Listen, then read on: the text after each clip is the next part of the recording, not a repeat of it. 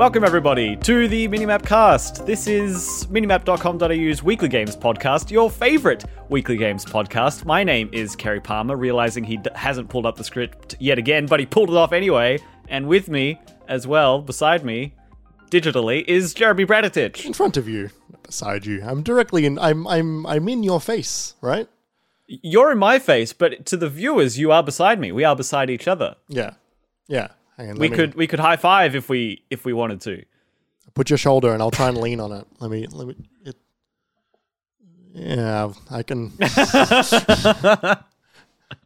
Oh, it's such dinguses. But hey, at least one of us didn't sneeze during the intro this week, Jeremy. yeah, but it made it made for a funny social media video. It did. It did. How's your week been, Jeremy? It's been good. Had a had a fucking four day weekend here in here in Victoria. How fucking good was that? Here in here in the Queen's Commonwealth. Yeah, yeah. Thanks, Lizzie. yep. Surprise uh surprise public holiday on top of a of of sports public holiday.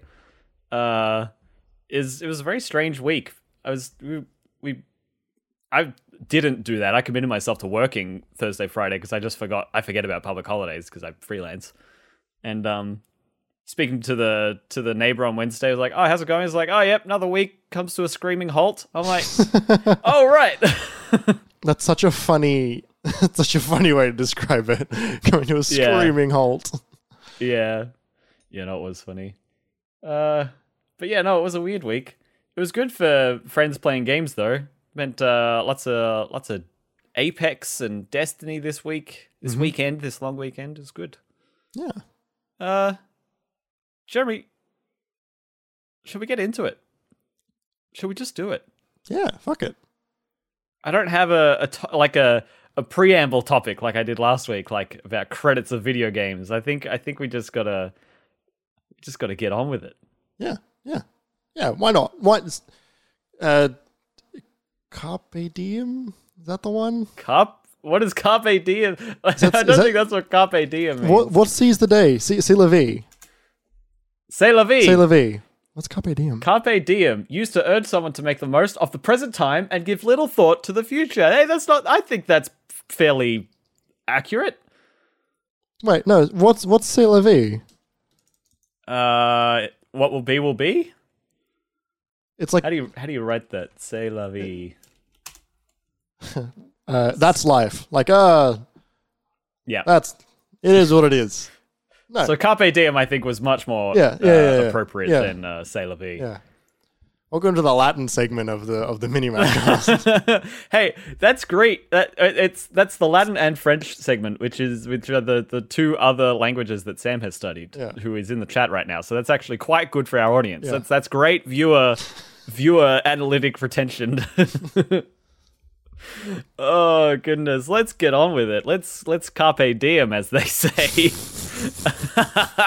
uh, you can catch us every week on any podcast platform of your choice. Uh, thank you for being here and for listening to us. This is the Minimap Cast. Uh, you can find the Minimap Cast on minimap.com.au every week. Uh, if you want to watch us live, you can also go to twitch.tv slash minimapau, where every Monday at 5.30 p.m. Australian Eastern Standard Time, uh, we're live. You can come out and hang and chat and uh, help us figure out which Latin words we're we're bringing into the conversation for reasons that we haven't figured out yet before we said them. Uh, it's a good time. Uh, before, during, and after the show, like I said, we do hang out with Twitch chat. Uh, you can keep up with us on all of our socials. Uh, as well as anything else that we do on minimap.com.au. Uh, you could do that by going to Instagram, Twitter, TikTok, and the aforementioned Twitch account. Uh, all of those accounts are under at minimapau uh, for all of those accounts. Uh, it's a good way to know what our topics are for each week or to see if something funny happens during the show. Uh, like last week when Jeremy sneezed during the intro. Uh, what did we speak about last week? What was our topic last week? uh last week was the Grand Theft Auto 6 leaks. That's right. That's right. And then we were going to do this week's topic last week, but now it's this week's topic because we spoke about GTA 6 rages. Uh, so this week we're talking about whether uh, AA games have a place uh, to release in the games industry that isn't on Game Pass. So how viable that is for them, uh, what our perceptions of that is. It's we, we were w- workshopping it during the uh, during the lead up to the show while we were live and realized it's actually quite a nebulous topic. All these categorizations of things that are defined by seemingly no one, just sort of the the hive mind of the industry. Yeah. So what that means is we're we're kind of going to figure it out during the topic, sort of determining what we mean by double A, and and What uh, anyone means there. by double A. Yeah, exactly. We're also doing something different this week. We are swapping our segments. So you're about to get the topic of the show right after this, in- this intro. Then we'll have the break, and then following that, we will be talking about the games that we've been playing this week. Uh, Jeremy beat Sekiro uh, for the first time ever since he started playing it in 2019. So we're going to be talking about that. And uh, I finished The Last of Us, so that's stuff to look forward to for you. Uh, we also wanted to say thank, uh, say thank you. Say thank we also wanted to say thank you uh, to Shook for letting us use the Moog Model D Improv as the music for the Minimap cast. You can listen to more of Shook's music at shook.bandcamp.com. Lastly, if you want to help keep the lights and mics on, you can throw $5 our way and become one of our patrons. It helps us to continue to do this. You can ask us questions to answer on the podcast, and it's as cheap as a latte with oat milk. You can do that by going to patreon.com slash minimapau. I don't know. I don't know if you noticed, Jeremy, but I'm getting more of that is is is imprinting itself on my brain. Nice. That I, I started looking away from the script just then, even though I had it in front of me. well, that's good because there will be a test after the show.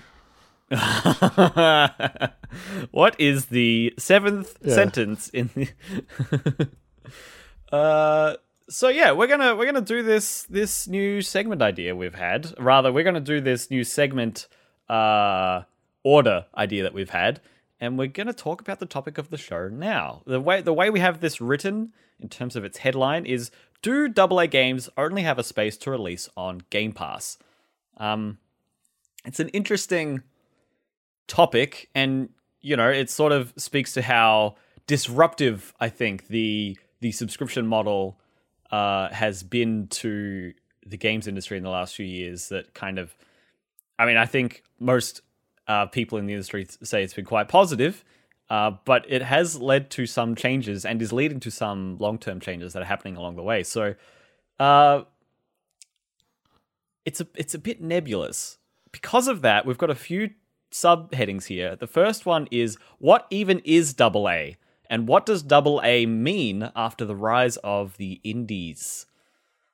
It's, It's weird, it's right? an interesting topic. Yeah, it, It, it, it's weird. I think for for two reasons. One, because yeah, like you said, that like Game Space has come in and sort of Game Space, Game Pass has come in and sort of just like, you know, really, really changed the way games are both being sold. Um, like in terms of like the literal way someone who is releasing a game will try and market it to someone who is going to buy a game.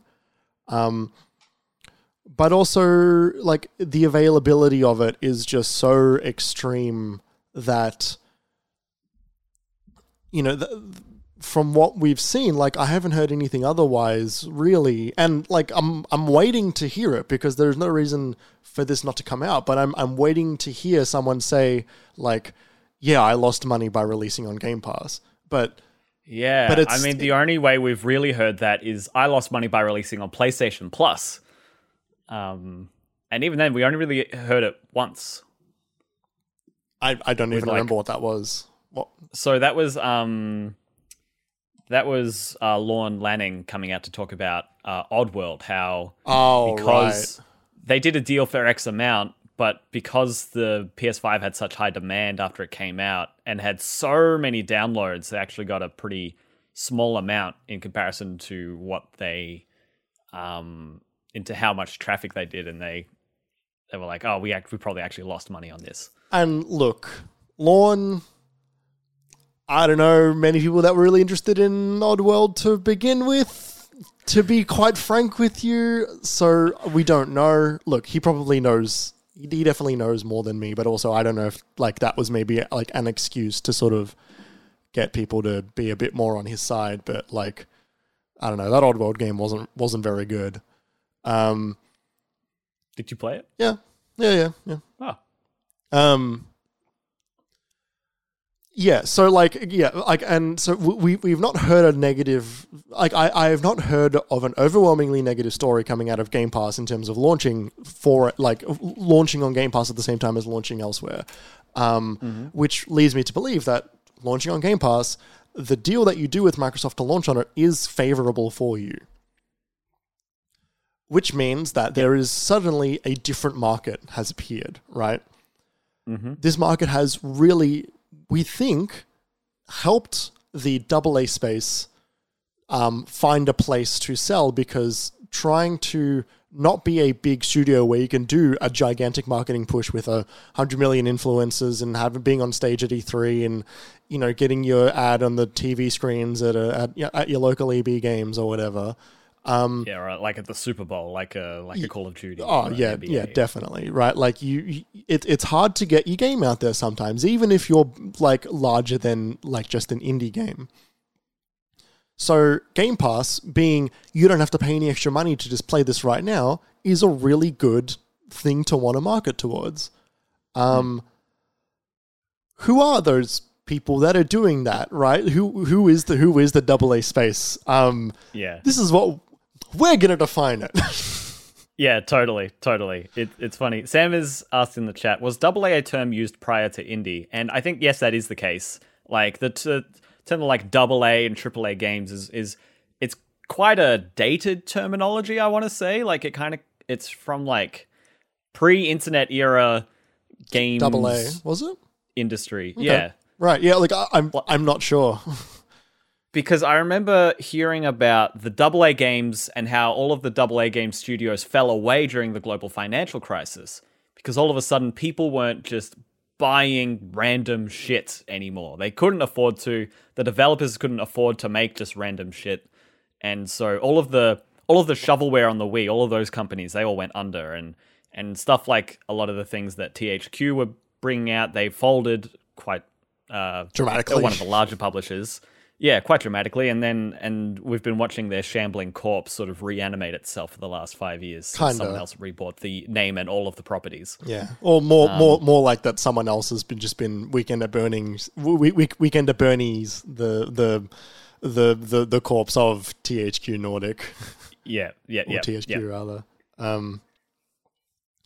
So yeah, that that's that's what I know. Double. That's that's my earliest recognition of what a double A game is. Is how they all fell away during that time, and it was not long after that time. It was during the aftermath of the GFC that we started to see the rise of indie games, where people could just, you know, we we had online infrastructure become a, a much bigger deal as part of the Wii and 360 and PS3 console generations. Steam became much more um, valuable and valid of a of a uh, ecosystem that people could use even if you weren't a game made by Valve software. Yeah. Um, and yeah, all of a sudden the the barrier to entry became much lower for just anyone to put their game out there. So now we start to look at weird things, right? Because we've got all these indie developers, right? They're not they may be working with a publisher or but but you know sometimes they're working out of their own house or they they own like a studio room in uh in a sh- in like a shared office space similar to the arcade in Melbourne. Um, Rest in peace. you know those. Pardon? Rest in peace. Yes, rest in peace. Is there no? There's no replacement for it yet. No. They won't be for a. They won't be for quite a while. I believe. That's my understanding. That is very sad. Mm. Um. So yeah, the the line starts to get blurred because all of a sudden you have these very very um. Uh, what's the word I'm trying to use? You have these very successful ind- independent developers going to uh, established publishers like Devolver Digital or sometimes even EA and Ubisoft you saw with their originals.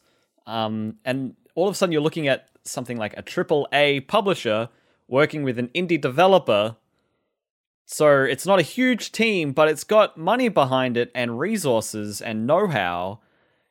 So does that make it double A or is it like just sponsored indie or like Yeah. or is it like like mini mini triple A? It's like lowercase A's as opposed to uppercase A's. Like you know that you know you know that vine of the of the dude at the battery like on the battery shelf in the supermarket, and he's like, ah.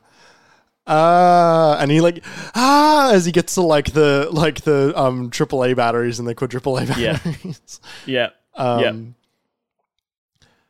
yeah, like so it, it it is it is hard to draw that line and I think that look, there's a lot of terrible terms in the games industry in terms of like this doesn't really mean anything. You know, the I think that the genres in games is already fucked, but uh, like in terms of, you know, just that describing the genre of a game maybe describing describing a mechanic is a terrible way to des- to describe a game. Um, And this classifier also is is getting worse and worse as the term triple I exists and the term quadruple A also exists. These are both Yeah. two dog shit terms, and anybody that uses them unironically or without any any like any hint of this is dumb is is is very very silly and very marketing. Yeah. Um, I'm firmly of the opinion that none of that games actually don't exist in like if anyone has called themselves anything like that, that game actually doesn't exist. Like we've never actually seen a quadruple A game. We've just seen a lot of announcements of new studios starting to develop quadruple A games. It's like, all right, Skull good luck to you. Skull and Bones is the first, and if that ain't a red Is it flag, actually? yeah, yep, yep. Ubisoft calling that a quadruple A game. Is Skull and Bones a quadruple A game? Uh, senior producer Francois Logier also describes his game as quadruple A. Skull and Bones is a quadruple A game. I Uh, am in a Discord with someone who apparently played that game and did not have a very good time. oh no. as a part of as part of a NDA'd um, test that they were a part Oh. of, which they broke. They then that they then DA'd. yeah, which they then definitely DA'd in what is actually a fairly public Discord. um, uh, this is look. This is the Wikipedia fucking description of what is double A, and there's a lot of there's a lot of asterisks next to this, um, because there's a lot of like, who decided this? I don't know. Someone did. Someone over so, so, so- someone over at VentureBeat decided one of these, and someone over at another another um. Uh, well, what was this? This was like another, just like a paper decided another another quantifier for double A. So I'm just going to read through it. Double A games are mid-market video games that typically have some. God, I'm having so much trouble reading today. Double A games are mid-market video games that typically have some type of professional development, though typical outside of the large first-party studios of the major developers. These may be from larger teams of indie developers in addition to larger non-indie studios. Double A studios tend to range from 50 to 100 people in size. I don't know who decided that, but that's what Wikipedia says. A double A it's like- development studio will typically be backed by a publisher, but not fundamentally part of that publisher, and thus have somewhat more freedom to innovate and experiment compared to triple A studios, though will still be constrained by specific risk limiting targets and goals from their funding source. Yeah, I think that that part of that description is one of the most um in, incisive parts of it Yeah. that like is the most clear. The like oh, a studio that is backed by a publisher that is what we would describe as a double A studio. That makes sense. And of a certain size, 50 to 100. Like larger than a startup, smaller than than your your big budget AAA studios. That makes sense. That's that seems quite quantifiable. That's a good way to define a a studio. Yeah. Which is which is interesting because so one of the examples in this Wikipedia page, which is now a little bit outdated, um, was Obsidian. Um, And when I think back to the games Obsidian have made recently, even all the way back to Fallout New Vegas, it hits all those marks. It is a team of 5,200 people. Um, they had the freedom to innovate and experiment um, compared to some AAA studios, though will still be constrained by specific risk limiting targets and goals from their funding source, which is precisely what happened there. Yeah, Um, they had to make a Fallout game. They couldn't make whatever they wanted. Um, and They had the benefit of using the Fallout engine. and there's that story which has been con- construed a little bit online. It's not 100% true, but like there there was that story going around about them like specific Metacritic scores, depending on what they hit, um, determine like the bonus that that um, Bethesda were going to give Obsidian. Um, that story is a little bit more embellished than than what what is apparently public. Um, but like it, th- there was there was a thing for a long time where like oh my god like Bethesda didn't give the bonus to B- Obsidian for New Vegas because they were like half a point below one of their Yeah. mark, and it's it's it's not quite that cut and dry. Um, but it's a good it's a good indicator of the kind of relationship a, a publisher might have with a double A studio. Mhm. To which I ask you, the moment they are bought by Microsoft, are they no longer a double A studio? I would say yes. Yeah. I'd say yes because for all intents and purposes, right? oh, we were saying this in the in the lead up to this as well. We were saying like the the indie double A, triple A sort of rankings um, is something that can be applied to games, something that can be applied to studios, and something that can be applied to publishers. And I think it means something different when you apply it to each of those different contexts. Yeah. So all of a sudden, it's like, oh, a, a studio that is independent, tied to a publisher, or working on a publisher's IP. Right. So Bluepoint Games until they were acquired, or Housemarque Games until they were acquired, or Obsidian Games, like you said, until they uh, were acquired. Because now, who knows? A, we, we there's far less transparency about how those game, that how those studios are run now that they're first party studios. They have the backing and funding of their new parents, their new parent companies. So who knows whether that means upsizing, whether that means, you know, they, they get to use new tech, they get to borrow tech from other studios. Like Yeah. all of a sudden they're a part of this network. Like it it immediately becomes this sort of I, I would say as soon as you become a first party studio of a of a large publisher and system owner like that, no, you can't be called double A anymore. You may release games of a double A scope, but in terms of your your development size and and and the, the developer teams, I would say you you, you can't define them as double A anymore. They're not funded in a way that is like that. Yeah, yeah, yeah, yeah. Which is interesting because my immediate thought then went to uh, Bithell and Mike Bithell. yeah, and his studio, which is definitely less than fifty people. I think it's pretty safe to assume. I Um, think so, yeah. But it's probably one to two dozen. yeah, no, I'm, I'm, I'm, I'm sure there's that there's there's a group of people I'm assuming that are working there. Um, I, I also think of someone like Supergiant behind Hades and um, Pyre. Like they're they're a large indie team, but I don't think they have more than fifty people. Uh, I don't know. I, I reckon I could see them having about 60 people. Um, number of employees as of 2018 is apparently 20. So, yeah, maybe Yep. not. Um,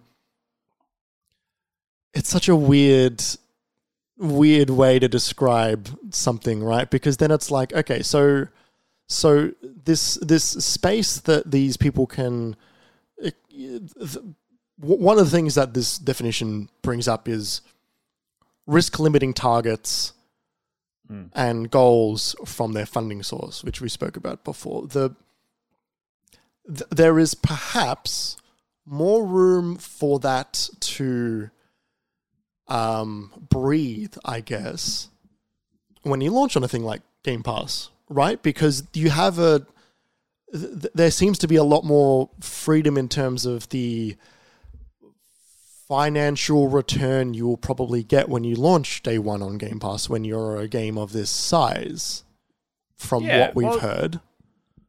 That's the thing, right? You immediately there are so many people who have said to themselves, "Oh, Xbox first party games launch day and date on Game Pass. That makes it worth it for me to have for the year and not even worry about it. And I can use whatever else is there in the meantime.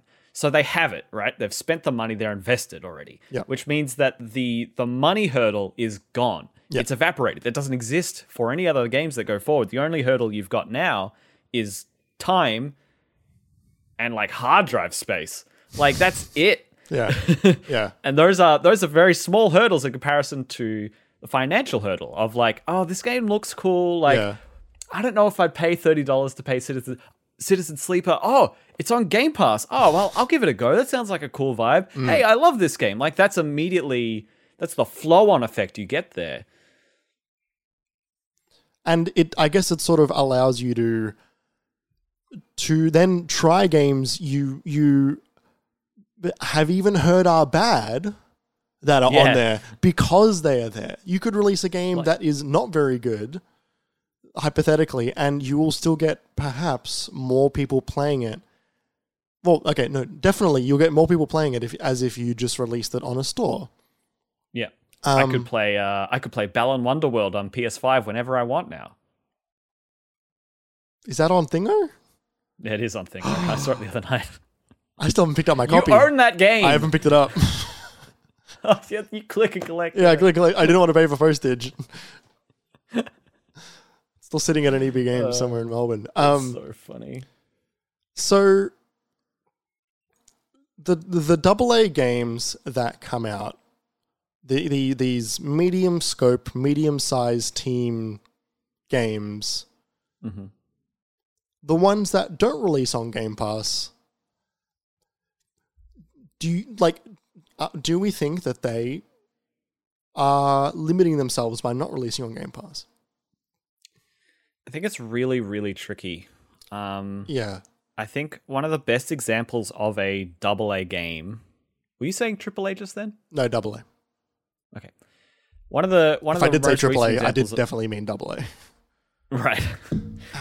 One of the most recent examples of double A that I could think of, especially in regards to the the definitions we just gave it, is It Takes Two. What what do you do? Just- whacked whacked my middle finger on the mic stand on like a really hard metal bit, how hard? like really hard. Like like I I whacked it hard enough that because I didn't know the mic stand was there. right. Yep. Fair enough. Ow. You swung through like a like a tennis, like you would with a Mm, tennis ball on a tennis court with a tennis racket yeah, at your desk. yes, at my desk. It Um, it takes two. It Takes Two, I say, fits that definition that we sort of came to just then. But the thing with It Takes Two is that it's still backed by EA. It still had EA's, uh, Marketing sort of- wallet. yeah, marketing, yeah, funding and expertise behind it. I think what really helped It Takes Two was it was a really original idea, and they're doing something pretty unique at Hazelight with their last cup with their last few games. Um, you know, Brothers and A Way Out and It Takes Two have all played with, um, you know, sort of uh, co-op games, designed co-op games, or controlling two characters at once, like you did with Brothers. Like that's a quite that's quite a unique design space, and they're they're doing it in a really strong way. Their design is really quite good. Um, so I don't know. That game did well. It didn't. It didn't um, cost as much as other things. You got a friend pass with it, so other people could download it and play with you online. Uh, that was like 40, 40, 50 bucks. But then it really quickly came to Game Pass. So I don't, I don't, I don't know. I don't know what the the limiting factor there is. Like games like Sifu and Kena, right?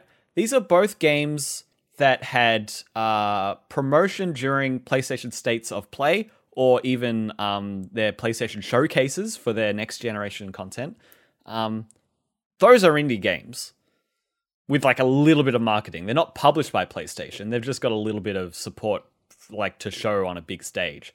Um, and those games did fairly well. I, I would say Stray is in that camp, except that it also released on PlayStation Plus extra day and date. So that's that's kind of irrelevant for the example. Yeah. Um, those games did relatively well. I think Sifu did did well enough, and Kena did too. It it almost it kind of needs to. I feel like a double A game has to has to have that quality though. It has to be like sort of pushing at the edge of what a double A quality game is, and almost be masquerading as a triple A quality game of a smaller scope, rather than something akin to Biomutant, which I would say is a, a double A game in terms of production. But the, the the amount of money you had to pay to buy it to play it for the content that you got wasn't necessarily great because that game that game's scope was huge and it was made by a, a core team of like 24 developers or something like that. Yeah, yeah, yes, and and and it, it it's funny as well because THQ Nordic has this, like you know, they are, they have less money and less pull in the industry than a Ubisoft and an EA, but they're the same type of company. Structurally, they are in they're, they're playing the same game, right? They are they are development they they are a publisher that have internal developers as well as uh, developers that they don't own, um, which they will publish their games for and have like a working relationship with. Um, They're also in the business of embracing and acquiring yes, other developers as they come. yes. Um, which is like it, it's this weird like. Uh, I, I want to say that Embracer for for for the past couple of years have been trying to like eat up a, a big part of this double A space. Um, Yeah. you know, a lot of the a lot of the, the larger companies like Microsoft and and Sony, they've been looking at the studios that they've been working with, and Microsoft has also been looking at the biggest studios in the world. Like, what can we buy? You know, like we're going to buy Bethesda, we're going to go out and buy Activision Blizzard. Um, they are maybe not so concerned with um, the uh, what's a what's a good example like the, the the gearbox right you know what is Yeah. what is ostensibly a very large double a studio um in terms of Yeah, I they have been acquired recently. well, th- th- yes. that, that's what I mean, right? Like, I don't think that Microsoft were looking at a Gearbox because they were looking at the company that owns Gearbox, right? Th- Right, they they right, were right, looking right. at Bethesda to then buy Arkane. Yes, yes. They were looking at. They weren't looking at buying the team that made Elder Scrolls. They were looking at buying ZeniMax. Yeah. Um, Yeah. and and I think that's because they had bought a lot of their they had bought all of their double A studios that they that they were friends with, right? You know, they bought um, Ninja Theory, Ninja Theory was a great one. The people that made Double um, Fine, Ori and the Blind Forest, those folks over there, you know, like they it- um, Moon Studios. Sure. Um,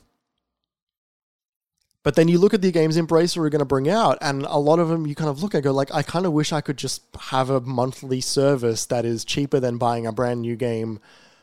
Spend maybe more money overall on them, but I don't have to think about copying eighty dollars or seventy dollars on a game that I am not quite sure on. I would rather Yeah. spend ten dollars ten times over a year on a game I'm not sure on. Yeah, that also lets me play Halo Infinite and Crackdown Three. Yeah. Um, yeah, it's interesting. Uh, one of our little final subheadings we've got here is Are there games that you have played on Game Pass that you wouldn't have otherwise played? And I think the answer for both of us is a definitive yes. Um, Yes, definitely. yeah, like games like uh, 12 Minutes, I only played because of Game Pass. Um, Halo Infinite, I probably would have bought.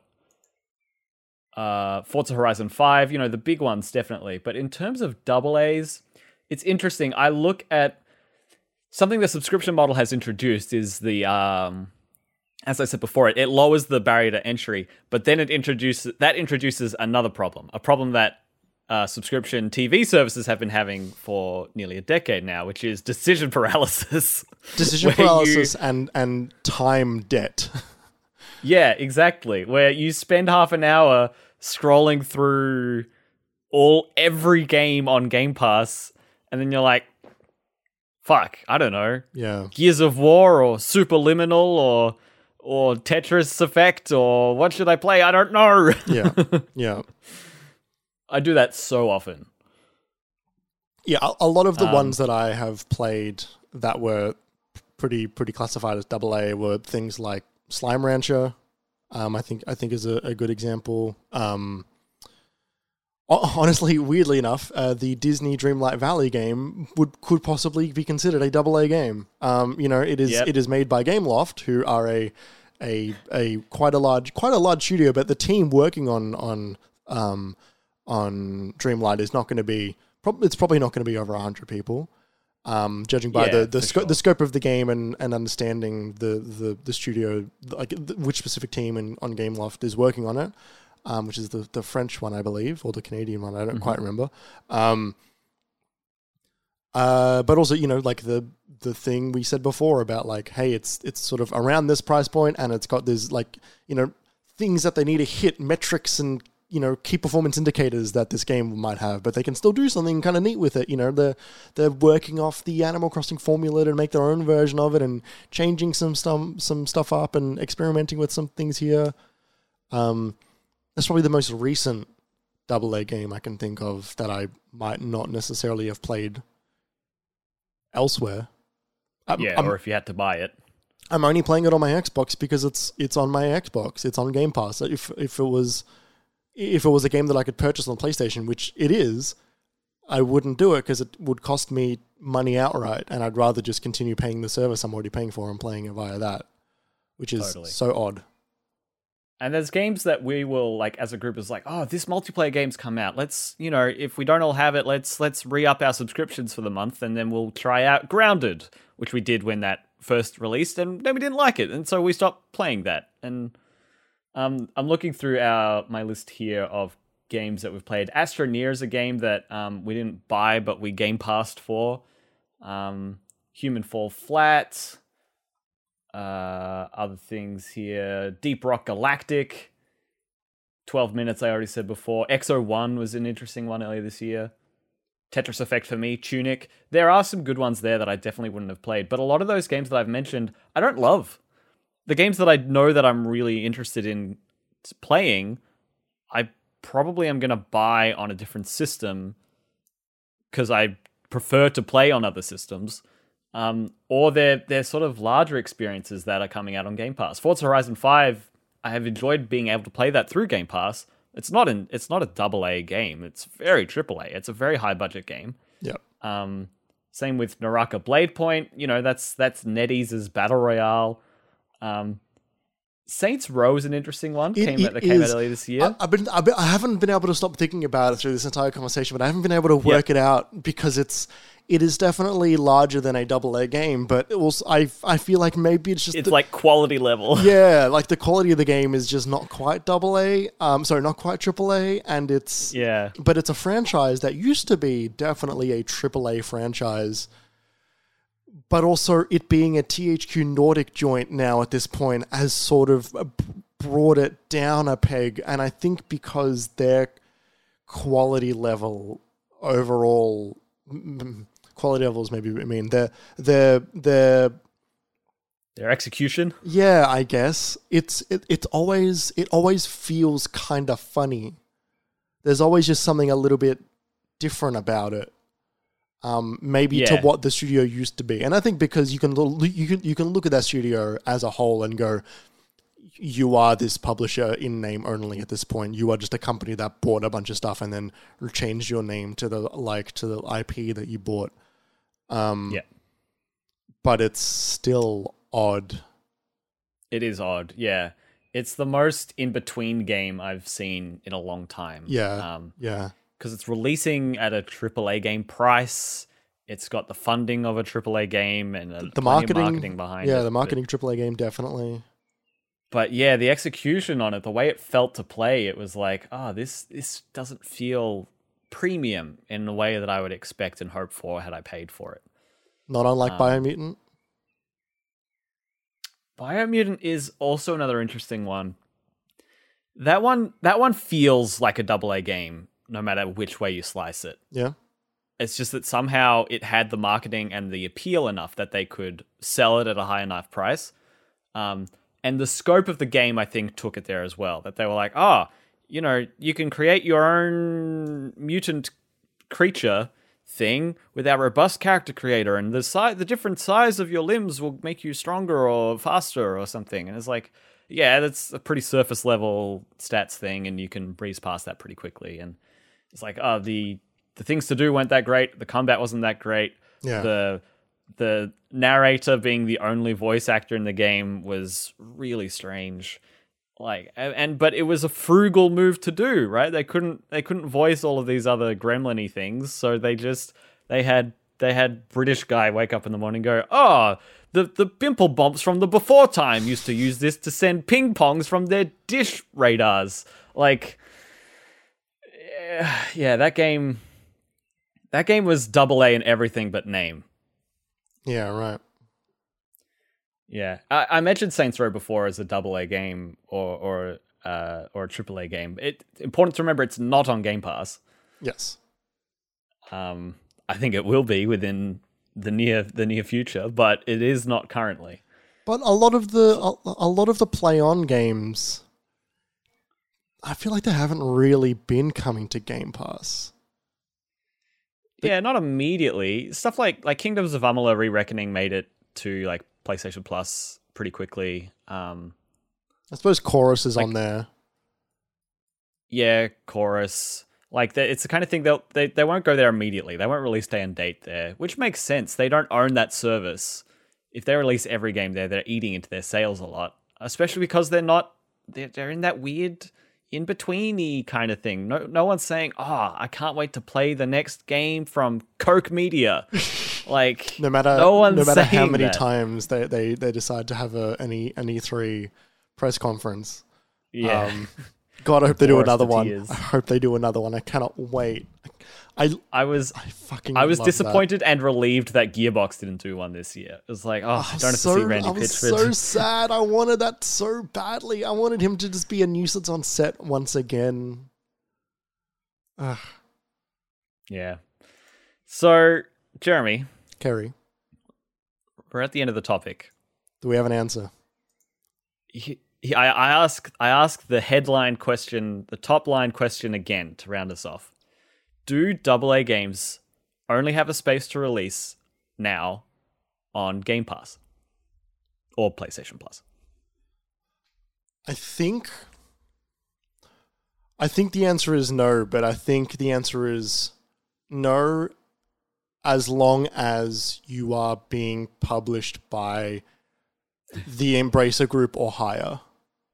Yeah, as long as you're being published or promoted by a big company. Yeah, Yeah, like like it's the kind of thing you have to be a quality double A game to break through the noise. You can't just be filler. You can't be a stocking stuffer. Yeah. You will not make it if you do that. Especially at a double A budget rather than an indie budget, you will be spending far too much money and it will be very risky on whether you will be seeing any of that come back to you if you're not providing at a quality high enough to gain interest from the audience when they see it and interest from publishers to help you release it. Yes, yeah, like uh, some breakthrough titles. For example, Disco Elysium, right? Like, Yep. certainly a like larger than indie game, but you know, still definitely not a AAA game. But Uh, it was published by Humble Bundle, right? That's who helped them publish it. I think it was also published by like, Z- like what's the publisher like Zaum? Za, mm. yeah, like I don't, like, I don't know how how to, I don't know if that's a word or an acronym. Um, I imagine it's an acronym. Uh, independent game developer and publisher. So, yeah, but they developed Disco Elysium. Uh, oh, okay. It was developed by them as well. Okay, so I guess that is an indie game. I, I would say this is indie. Yeah, right. Okay, I, I, I think I just assumed that it was larger than maybe what it was. Maybe when they got their re-release is when is when it became more of a a a, a, double A thing. Um, It's got 57,000 reviews on Steam. yeah, That's amazing. yeah, yeah. Yeah, I mean, like, look, the the the like d- the, the Divinity the Divinity Original Sin series, um, up like a Yep. Kingdom Come Deliverance, like th- those games, like platinum games, the platinum games, they are the ones that can break through. They're with Square a lot of the time, right? Like they like they're with the big publishers. That you need to be with a big publisher, I think, to to not have to release on game on Game Pass if you're a double Yeah. A game is my opinion. Yeah, it's too risky otherwise. It's far too risky to to be putting in more than an indie team's worth of like effort and money and resources, Yeah. paying that many people for you to not have some sort of guarantee that there's going to be an audience for it at the other end is It's a Yeah. lot. and it and it, it just didn't used to be that way. It just used to be that you could if you were on the shelf next to FIFA and you weren't a sports game but you were something else and you had like a a kid wizard on the front and they're like, "Oh, that looks cute." Grab. Yeah. You know? Yeah. But yeah, the, the time of the PS2 and the Wii era is is long gone.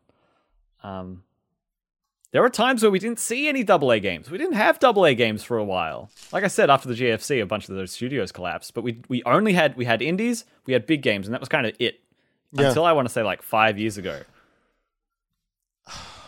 Well, I, I don't know. Like I, that, that's that's a timeline that is that is hard for me to just say. Yep, you're right, or no, you're wrong. too. yeah, I might, I might, I might be incorrect. Yeah.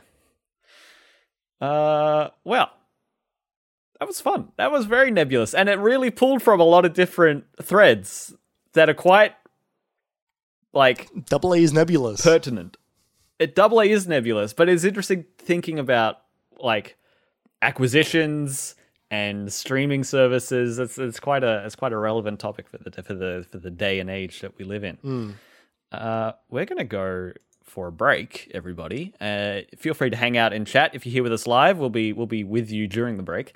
And when we come back, we'll be talking about the games that we played this week: Sekiro, Last of Us, Final Fantasy X. It, we've got it all. Uh, we'll be right back.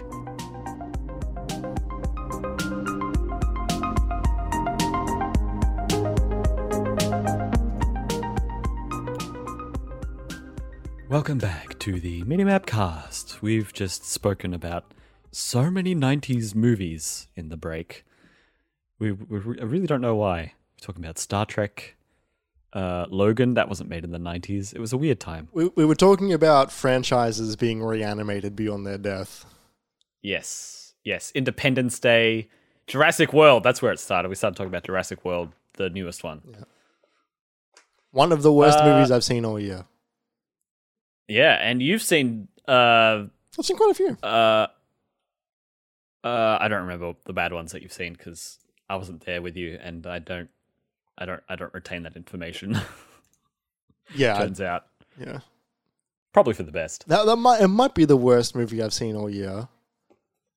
Um, but yeah, I also have forgotten a lot of the bad movies I've seen this year. This year, I should I should use um, Letterboxd more just Uh, just to that, track. is that like It's like a gg game or whatever that thing is? yeah. Does anyone use it anymore?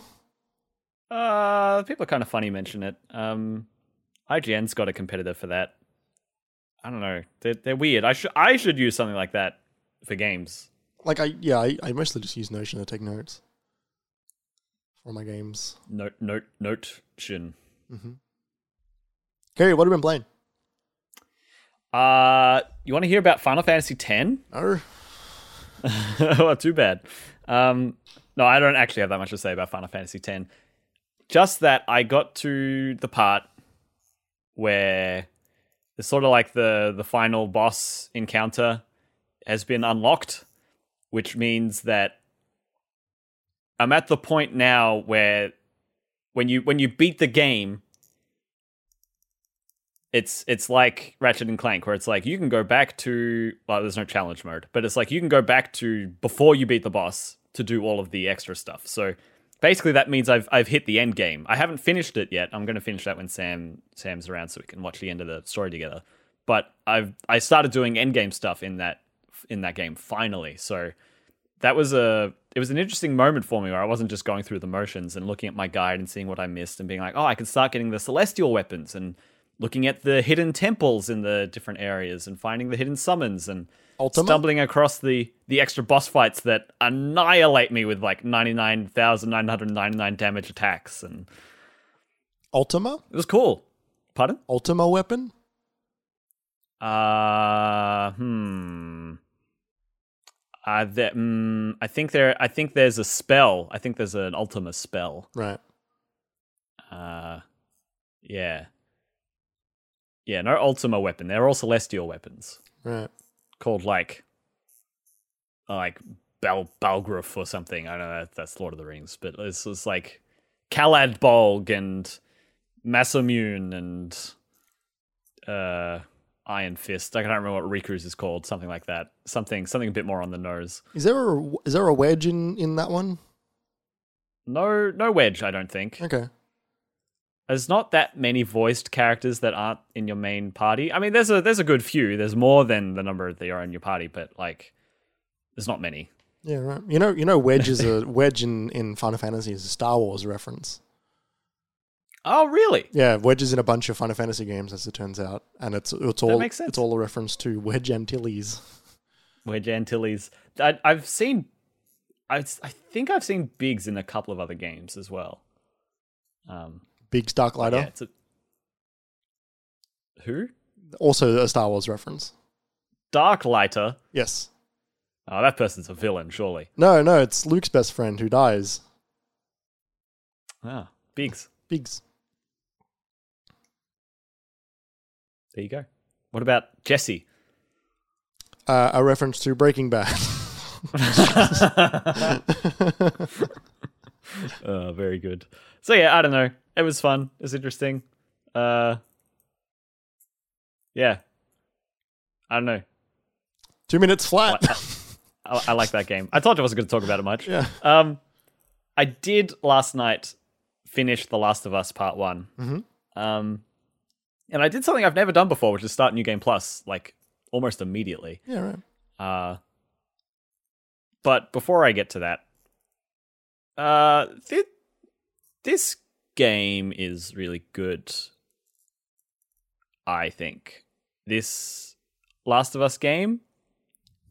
You know, maybe no one's ever said it before. Yeah, I maybe was gonna everyone's say. too afraid to say it, but uh, th- I think I think this game's got some potential to be a classic in the in the in the not too distant future.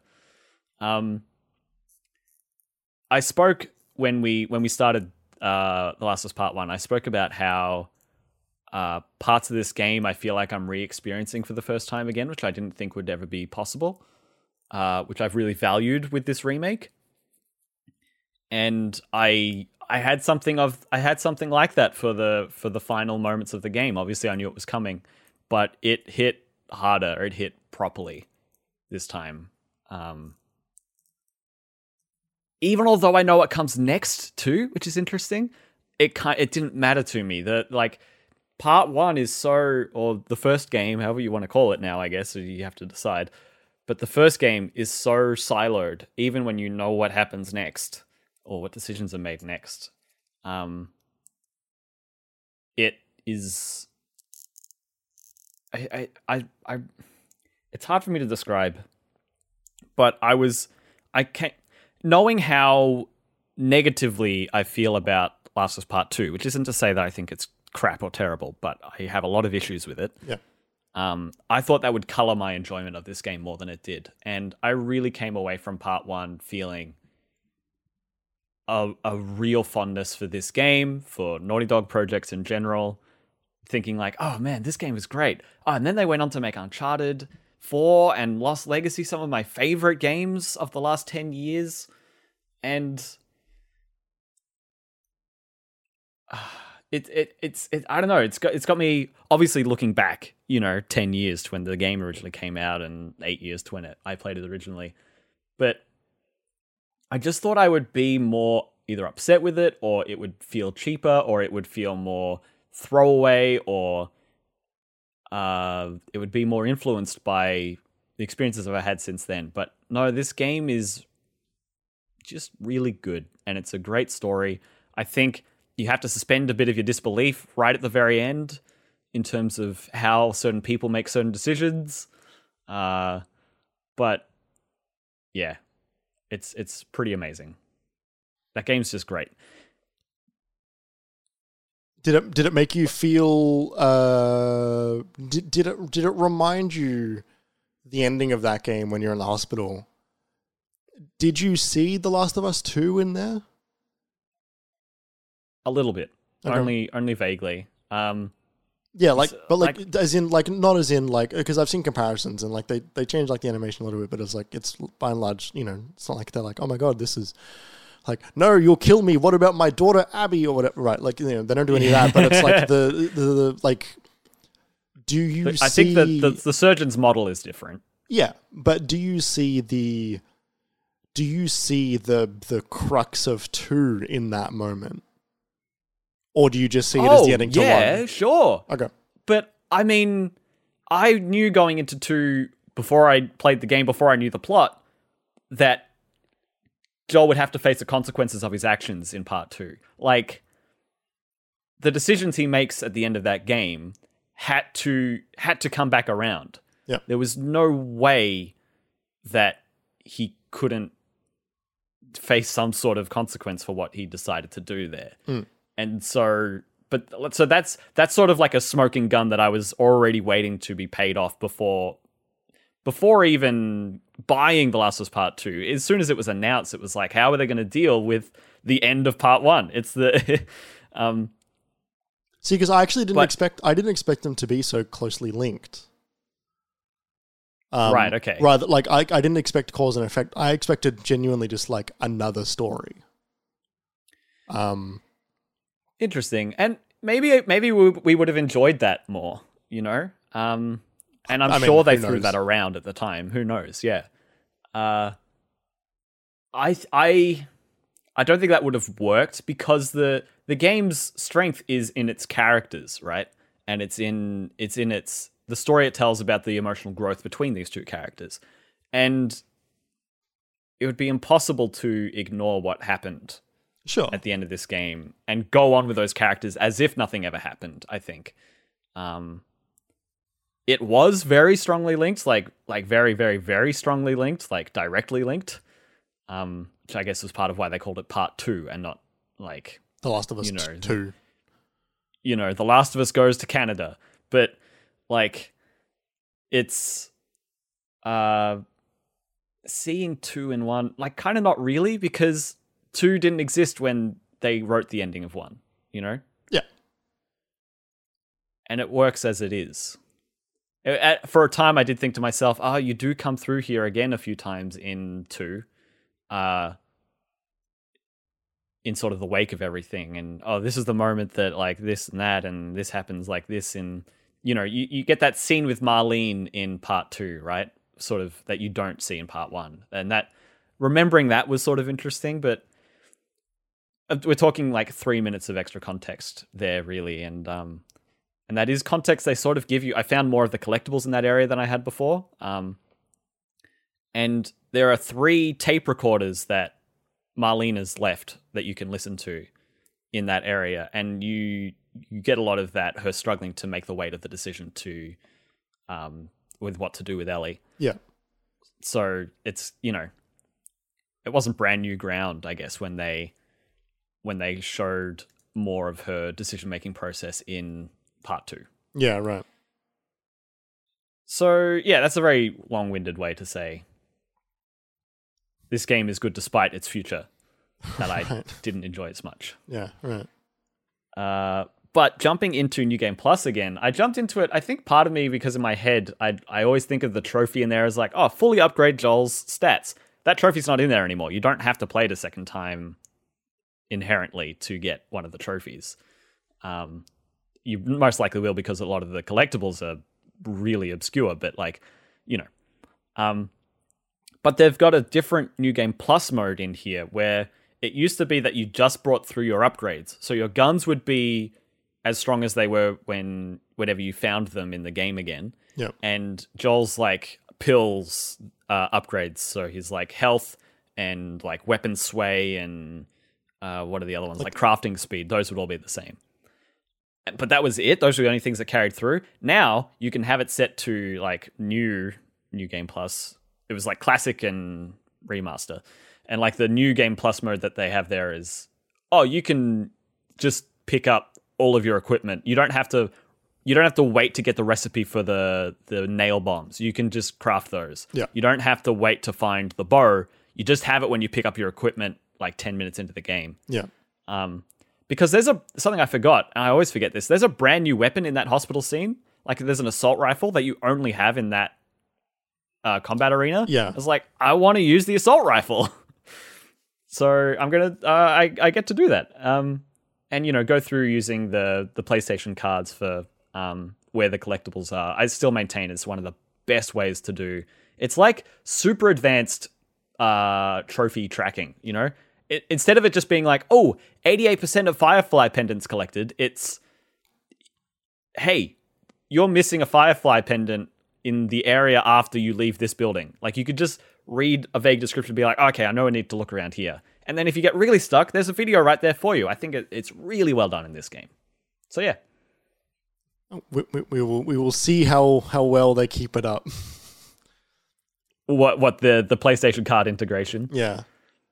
I think but them you know putting what? it in this is a really good sign. I think they were like, this is going to be bringing in as most the most people that it can be. I think they're going to try to do something similar for this for most of their first party studios going forward. Look, you hope.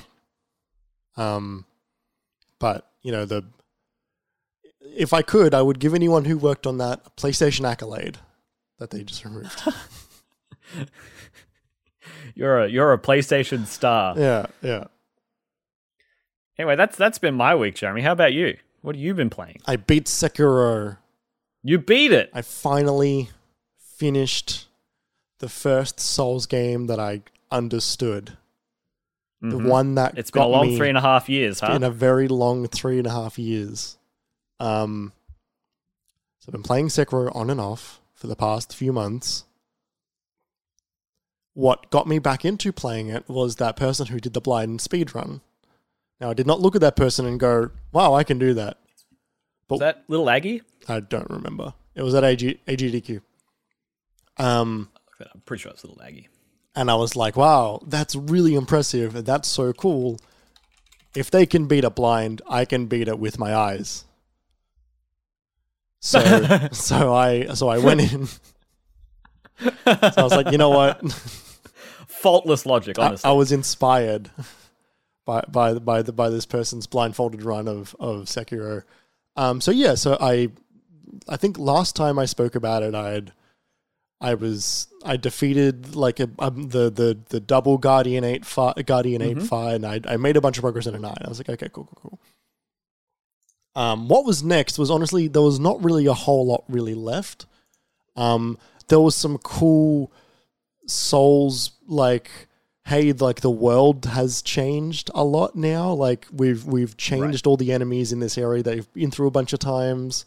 Um ashina castle that you're very familiar with because you keep going back there as like the central location is now um uh is now completely like being attacked and like it's like on fire and burning and new laneways have opened up and you can dive now and then I, I went down and I, I, I went to the giant lake area and I fought a giant um uh, a giant koi fish oh, which which was cool escaped that fight went went forward um did a bunch of other cool stuff. And then and then I got to the end um the final fight which is just awesome. Um I was live streaming it as well, which is really fun because I hadn't, I hadn't streamed for myself in a hot minute.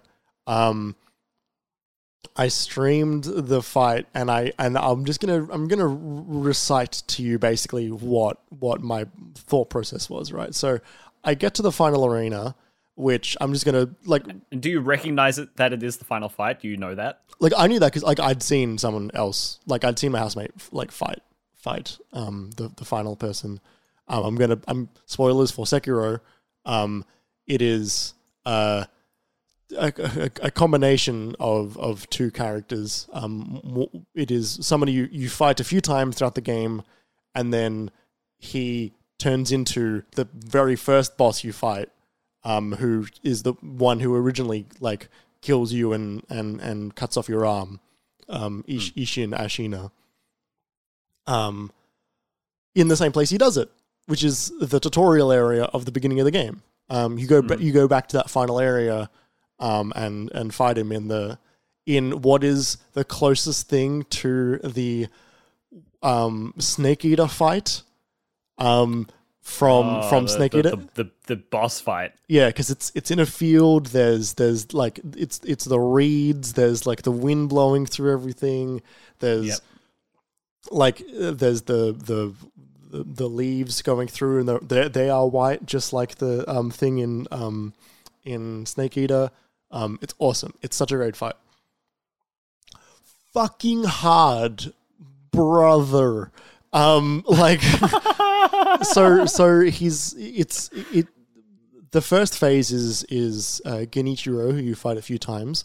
Um, he isn't any different, so you know how to beat Genichiro, and he's only got one. Right. He's, he's only got one health bar this time, as opposed to two in the past. And it's like, okay, like So that one actually kind of is free if you've gotten that far. so he ends up becoming free because you do it enough times um, that like it's like okay like I- I get to the point where I'm I'm just not taking a single hit through through the entire thing and I can I can I can basically bring him down within about forty seconds Yeah. um, by just perfectly blocking all the way through it. And then Ishin shows up, and Ishin is like, "Wow, like I haven't fought you since the beginning of the game when I didn't know how to play this game. Time to learn you, I guess." Um, Yeah. And it's like he's very, very strong. He's very quick, and he does a lot of he does a lot of the moves that you know and learn how to do and how to fight against um, throughout the whole game. But like he's just that much quicker that it like it catches you off guard consistently. And then in the second phase, he pulls out a gun as well, um, which is like fuck. It's like oh shit. You know, now he's shooting me with bullets as well. Like fuck. And then It's like when uh, they introduced guns to Assassin's Creed. It's like, what am I meant to do with that? yes, yeah, right. Um, and so then then that's a whole other thing to deal with. Um, and he's got like like stronger swords and all this stuff. And then the final phase um, is when he is pulling out his immortal blade and is doing. Um, he's got three arms at that point because the dead arm of Genichiro, who's holding the mortal blade, is now pierced through his body. So he's got two arms and a third like poking out the bottom, sort of thing, holding a Like sword. a belly button It's fucking no, but it's like from the side. It's it's he's he's Oh. he's no longer symmetrical. It's it's it's really cool. Um, and and then he's also doing lightning attacks on you, um, which was great because the third phase for me was actually the easiest because I really got down the pattern of deflecting lightning. Um, Nice. I, I only I only died to the third phase like maybe once or twice. Um and then I then I beat it and then it and then this fucking game man it so the the beginning of the game when you when you're killed by by Ishin the first time um you go along and you uh when you die, you get picked up by um the, the this idol. Uh, like th- he he he makes like little idols out of wood. Um, I don't remember his exact name. It's like like the idol craft or something. He's the guy that upgrades your arm. He gives you he gives you a prosthetic arm, which then he knows how to upgrade if you bring him materials. The tool. Um, the ending of the game is Sekiro getting very old and becoming that idol man, and then because the, the the beginning of the game is him taking off his prosthetic arm and giving it giving it to Sekiro. And the- How is he a time traveler? Uh, though? because it's it's all about him. Because because every this is what I'm saying. Like on stream, right? I'm like, every one of these games are the same. they have they have the same story. it's This, the same message. it's the same message, which is that like uh, it's the it's the forever time loop of like you know break the curse or continue the cycle sort of thing. Except in in all of them, it, it the answer is always like the same, which is like continue the cycle. You know, it's the the Yeah. Dark Souls the Dark Souls thing. If you you relight the bonfire, you don't want to leave the world in eternal darkness, and therefore you can leave the world in eternal darkness. I know you can, but like it, it doesn't matter. like you still get new game plus anyway. Um Dark Souls 2 and 3 I think is the only one that is like no this is the end of the world. Um Yeah. uh Bloodborne is the exact same thing, Demon Souls is the exact same thing. Um and Sekiro turns out is the exact same thing. Elden Ring is a bit too Yeah, right, right. kind of like like you reforge the Elden Ring and you can you're Become the Elden, Elden Lord, Lord, and that's sort of continuing on the Cycle. the Elden. It's it's continuing the Elden Ring. Look, Miyazaki look, he's really good at it. He's practiced. Yeah, he's got a lot of fucking practice. He's been telling the same story since since 2007 or whenever the first Dark Souls came out, 2011. Um, or no, before that, whenever Demon Souls came Demon out. Souls. Yeah. Yeah. Um, Or nine. and then I did what I do every time I beat a Souls game, which is immediately go into New Game Plus and see how far I can go until I die. Um, not counting the first forced death.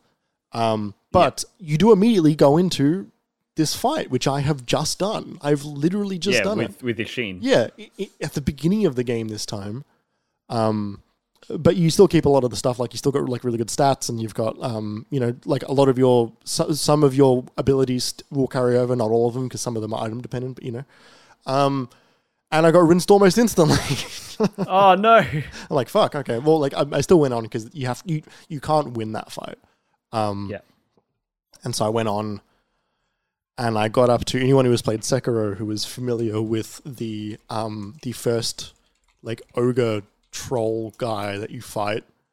Um, that fight fucking sucks in New Game Plus because he's got grab moves which fucking auto like attack, like auto aim on you even if you're not there, and they are Wait, ins- so the so the bosses are remixed. what? No, Are you saying that the bosses are remixed when you go through the second time? Like they're they're not just stronger, but they they are different. No, no, no, no. It's the same. It's the same as the first time you fight him, but his Oh. grab his grab moves weren't insta kill moves the first time you fight him. I don't think. Whereas now they Oh, are, okay. and so you just have to hope you don't you don't get hit twice because you resurrect the first time, and it's like, well, that was all of my health. Um, you resurrect, and then you just hope that you're not going to get hit by it a second time before you kill him. Like I Mhm. was just just actually angry while doing that fight. I was like, this this is fucking like this is a bad fight. Yeah, totally. Um, and then I got further and I beat I beat the guy that I wrote my original story on years ago. Um, the the spear that you have to learn how to stomp on it. yeah, yeah, like the the, the Mikiri counter spear guy. Um, and that was I did that in one. Like it was it was it was not hard. Um, knowing that game, once you know that game, you know that game. Um, Oh, that's a core mechanic at that point, right? That, Yes. That's that's like that's a core verb for the game. yeah, but yeah, yes, yes, yes. Um, it was it was good. Um, Sekiro is great. Sekiro is a really good video game. Hmm. Uh, I think it's better than Oh, Yeah, Oh, I, here we go, everybody. No, no, it's not Bloodborne. I'm not. I'm not saying that. Um, Oh. no, um, I think it's better than Elden Ring. That's what I was waiting for. That's Mm. what. That's why I was saying all that. I haven't look. I and it's hard for me to say that because I haven't finished Elden Ring. Yeah, and it's hard for me to refute you because I haven't played Sekiro. So we'll just agree to not know. Um, but like it's the. I think. I think. Design wise, Sekiro is so simple. Like in, in Mm. its in its It does seem quite singular. yeah, and what it does there, it fucking nails. Like it is, it is a, it is a perfect attempt. It is a perfect execution of what it is attempting to do. Mm, that's awesome. I uh, I recommend now that you've beat the game. Um, on IGN they put up in March when the game came out, 2019, um, a video of beating the first boss instead of dying. Um, unless you want to try to do that yourself, but like instead of dying in that first encounter, like what happens when you beat it? Oh, like I've, I've seen it. Like it, yeah, it, Okay, it, yeah. well, anyone who's watching this, if you're interested, that it, it- it's a good video. Um, and yeah, it's like the the person like you you defeat them, and then they just kind of slash their sword and take off your arm, and the same thing happens anyway. But like, it's Yeah, a cool it- challenge to see play out. Yeah, I don't know. Like when I watched it, I was like, oh, that sucks. Like it's like kind yeah, of wanted. it sucks that it doesn't change or do anything, but it's a cool fight to watch. like, Like, I, I kind of wish you like actually get credits at that point. Like that would that like a Fallout Four, like sit at the kitchen table ending. because like realistically anyone playing that game for the first time is not gonna is not gonna win that fight it's a really hard fight it is an end game fight that you just get given immediately Mm-hmm. so it's not gonna ruin anyone's enjoyment if they've only played it for the first time because they're just not gonna win hmm um yeah, I, I, I would like to. I think maybe Sekiro more than any others aside from Bloodborne. I would like to go back and do a lot of the optional stuff, um, because that game has also got multiple endings. Um, Oh right, but the Uh, of course. yeah, right. But like a lot of the endings in this are like even more obtuse than some of the others. It it, it seems. Um, In terms of unlocks or in in terms of like requirements. Yeah. like some of them are like Yeah, the first thing I heard because I heard a, I think people are Kinda Funny. They returned to it uh, like a year ago uh, in the lead up to Elden Ring, um, and they and I think Blessing was playing it. and He was talking about uh, Demon of Chaos a lot, right. Okay. and so that was the first thing I asked you: was did you did you do Demon of Chaos? Because I knew Demon of Chaos was like Demon of hatred. really optional and also really close to the end game and maybe harder than the last boss. Demon of hatred. Demon of Hatred, right? Well, who's Chaos? Who's Uh, Stranger of Paradise, Final Fantasy Origin. Thank you. Yeah. Um, Sorry, I should be saying I don't fucking care. I'm gonna kill chaos. uh, yeah, D- Dem- Demon of Hatred was one that I found, tried a few times to beat, like barely got a hit in, and was like, I like I'm I'm actually just like, Do I need to do this? well, well, it was it was that, but it was also like I feel like I'm doing something wrong here, but I don't know what I'm doing. I'm not going to Google it because I want to figure out the fight. But then I googled and it was like, yeah, optional boss. I'm like, okay, great. I'll I'll come back to you on my next playthrough. Right now, I'm right now I'm looking for credits. do you think you're gonna get all the way back there? Do you think you'll do it? Go through it again. Yeah. Yeah. So when I went through this this playthrough, I like I got stuck a few times, but I didn't get stuck. Like I, so, I went through this entire game at this point without googling how to beat a boss. Right. Um, I didn't. Do I you didn't. think that's because you saw your housemate beat all of them? No, because I wasn't really paying attention to like I like I wasn't I wasn't looking at the the the cheeses or the any of the actual puzzles inside of bosses. Um, Right, okay. Like for example, there's a there's a boss which is sorry, there's a little rubber duck on my table. Um, I should probably put that down. The there's a the, there's a boss which is three monkeys, uh, three little chimps, and they they don't have like they don't have health bars. It's just they're insta kill bosses. Um, one can't see, one can't hear, and one can't speak. It's the you know the see no evil, hear no evil, speak no evil thing. Um, they they they are all like each of them are puzzles that you have to work out. Um, you know, like ring Yeah, a it sounds like a like the the four kids go hide on Windfall Island on Wind Waker. Like, Yeah, yeah, yeah. It is very much like, hey, ring the bell so the one that has like, you know, issues with its ears like freaks out and has no idea what to do because it has no idea where anything Yeah. is because it's deafened and all that stuff. Like I like I figured it, it's not hard. Like they're, they're not hard bosses. Um and I think because part of that is like it's, it, it because of the singularity na- nature of everything, it is so like directly focused on you being like the best swordsman. Um, that the the the actual difficulty comes directly from the combat itself. Um, a lot, uh, very rarely is it like I, I can't figure out what to do aside from if it's like an item. Um, but it's usually like, hey, the the, the difficulty comes from I'm just not good enough. mhm. Um, so I am good enough. Woo! You are good enough. Love thyself. Shadows die twice. Dragon rot. Uh, Yeah. uh, cool. Well, as always, you've made a good sell for the game. It's fucking tight. It's so good. I will keep it on my wish list. It never goes anything lower than half price. I think I was saying that to you a week ago. Yeah. Yeah, even Dark Souls goes on goes on sale. Bloodborne goes on sale Yeah, because Activision published this one. That's Yeah. the difference. yeah, but like some of their other games go on sale. Like Crash, like Modern Warfare 2. like Crash Bandicoot goes on sale. Yeah, but for how much? Oh, like half price. Yeah, exactly. No more. No, I feel like that game has come down. Anyway, Sekiro is still not not super cheap for how old it is, but they do have a boss rush mode in it, which they added after the fact, which I unlocked as well. Which is like like a, a literal like menu, like hey, you want to enter boss rush mode?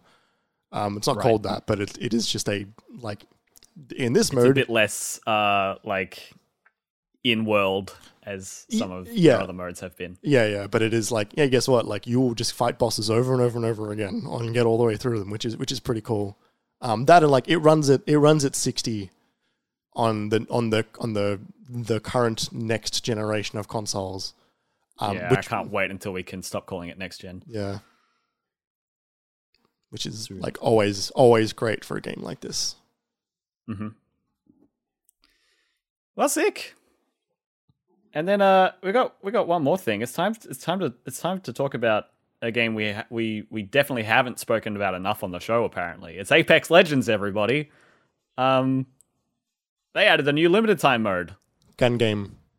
Gun Game. If you're not familiar with Gun Game, it's a when did when did Gun Game first start? Like it's sort of it's sort of this unofficial mode. Well, no, it's an official. It's a it's a mode that people bring into their games and then Like It, it, it's it's definitely a, a, game mode that started in the modding scene of maybe a Halo or a Counter Strike, and then would have made it way over into the Call of Duties. Gun games, Fortnite. Yeah, it's hard to. That would- that would be an interesting video actually. There's like history of gun game in every Call of Duty. Um, yeah, it's been in a bunch of things, but it like it's basically the mode is yeah, it used to be sort of modded in, and then it became other other developers started putting it in their actual one. There was a gun game in Black Ops, for example, Yeah. where you you start with a certain weapon, and you usually have to get through like twenty, and each kill you get advances you to the next gun, and then the next kill you get advances you to the next gun, and so on and so on until you get to the last one. And usually it becomes that the the weapons towards the end of the scale are harder to use or more precise or more um, situational compared to at the start where you'll be getting like uh, rifles and SMGs and sort of the the, the workhorse weapons. Yeah. Um, towards the end, you're getting charge rifles, snipers, or the new throwing knife in Apex. Yeah. Uh, what do you think of the mode, Jeremy? Needs some work. Yeah, you don't. You, you you're a little you're a little sus on it. It it's I'm glad it's limited because that this is not this is not a finished mode. Um, it, it's fun. I I don't I think I d- just don't love it being team based. Oh, interesting. I think I'm just like, Yeah. and this might just be a trapping of me being used to it being a free for all thing. Yeah. Um, and I and at that point, free for all Apex, like we we've done that, and it, it's tricky because there are support heroes and recon heroes which aren't super like singular. Um, yeah, totally. Maybe maybe the no, but that's not the issue either. I don't know. It it, it needs it needs some refinement because I think the I think I don't have really much trouble getting the like fairly regularly a couple of kills a game maybe on average I think I, I might I might average a, a maybe a 1.7 or 1.8 KD Okay. um, in regular Apex. Might might be, be a little bit lower at the moment because I've been doing so much ranked, but like like in in regular, I reckon I can hit a one point seven on average, and in this I'm getting much less.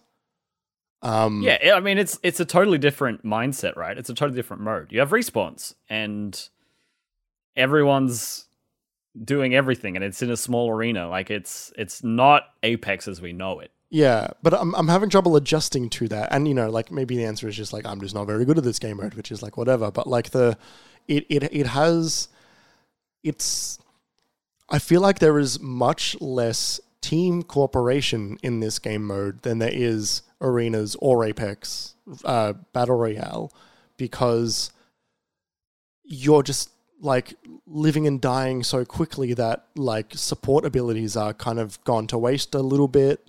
Um, some of the abilities yeah, just don't like, do there's anything only at all. white shields, so Yeah, there's only white shields, um, unless you get down a lifeline package and you happen to get a blue one. Um, th- th- it's it's a weird game mode because like some of the abilities just don't work in it at all. Um, Loba's shot, for example, has no use. yeah, it's a good point. Um, it's it's it's cool that they can do it. It's definitely thrown together. Sometimes the audio doesn't have any music in it or audio at all, and you're just in, sitting in silence while you're respawning. Um, Yeah. And there's maybe not as many respawn locations as I would like in some of the maps. Um, Mhm. I feel I find myself knowing exactly where the respawn locations are. Um, not to the point Fair that enough. I'm spawn killing, but just to the point where it's like, yeah, like I'm I'm I'm here again. I guess I'm gonna run in the same lane and hope I don't die this time. Yeah. I think I personally I enjoyed it.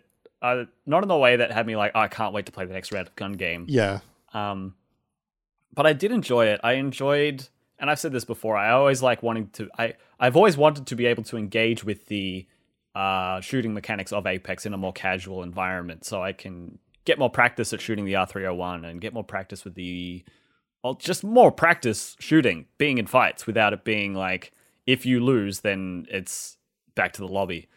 Um, and so that that you know this scratches that itch, and it's the kind of thing where I was like, okay, this is going to play different. I have to adapt to this, and it became it became very uh, get in people's face uh, mentality. I think because it's kind of how aggressive Apex works. It it it it it, it rewards that play style. yeah, Um, let me ask you this, Jeremy. How does how do you feel it compares uh, against the other limited time mode that was kind of like this in that it was a traditional first person shooter mode in the control mode with the with the control points? Um, I feel like that has. I personally prefer gun game more. I think I didn't I didn't really like c- controls implementation. Yeah, I think I think I think they have the same issues but the opposite way.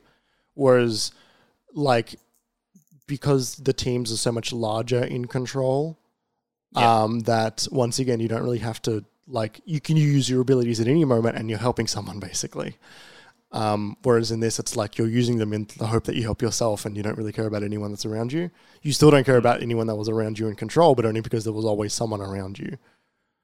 Um, yeah, I don't know. I kind of, I think maybe they should just try a regular like team deathmatch. Yeah, I agree. I Um, agree. I think that would be for the best. like they have that in the mobile version of the game, um, and it's pretty fun. Mhm. I think it's maybe more fun as a game mode than either of these. Why do you think they're they're they've at this point they must be actively steering away from it? Why do you think that is? I mean, as you've said, the the design of their legends has you know some of them are going to be an, at an innate disadvantage to be on their own compared to others, um, and maybe that's enough reason for them. I I, think I don't know. I think it's because whatever the next thing might actually be that. I think Oh, either their next game. yeah, whatever they're working on next, which is not Titanfall three, um, whatever that next thing is, might be a better, a bigger version of that. Um, maybe Interesting. like honestly, maybe like an Overwatch competitor. Um, but they could do it. I mean, that game's not team deathmatch. That's all objective based. Yes, but I mean like hero shooter competitor. Um, Yeah. um, whether or not that is explicitly team deathmatch or not, like that that style of like like team based attacking, um, I think that might be what they what they want to work on next. Perhaps if if if they've gone this far to to not do that, then I think maybe Yeah. it's because they don't want to accidentally make something that's really popular in their own game and then have to accidentally release a competitor to it. Maybe. I I really don't see them making a an Overwatch competitor or or hero shooter standalone game. That doesn't that doesn't that doesn't vibe with what I know Respawn to do. You know, that doesn't really Yeah, but their last two things they've released was a battle royale and a Star Wars RPG. Ni- Yeah. Neither of them, which is what we know Respawn to do, which is Titanfall.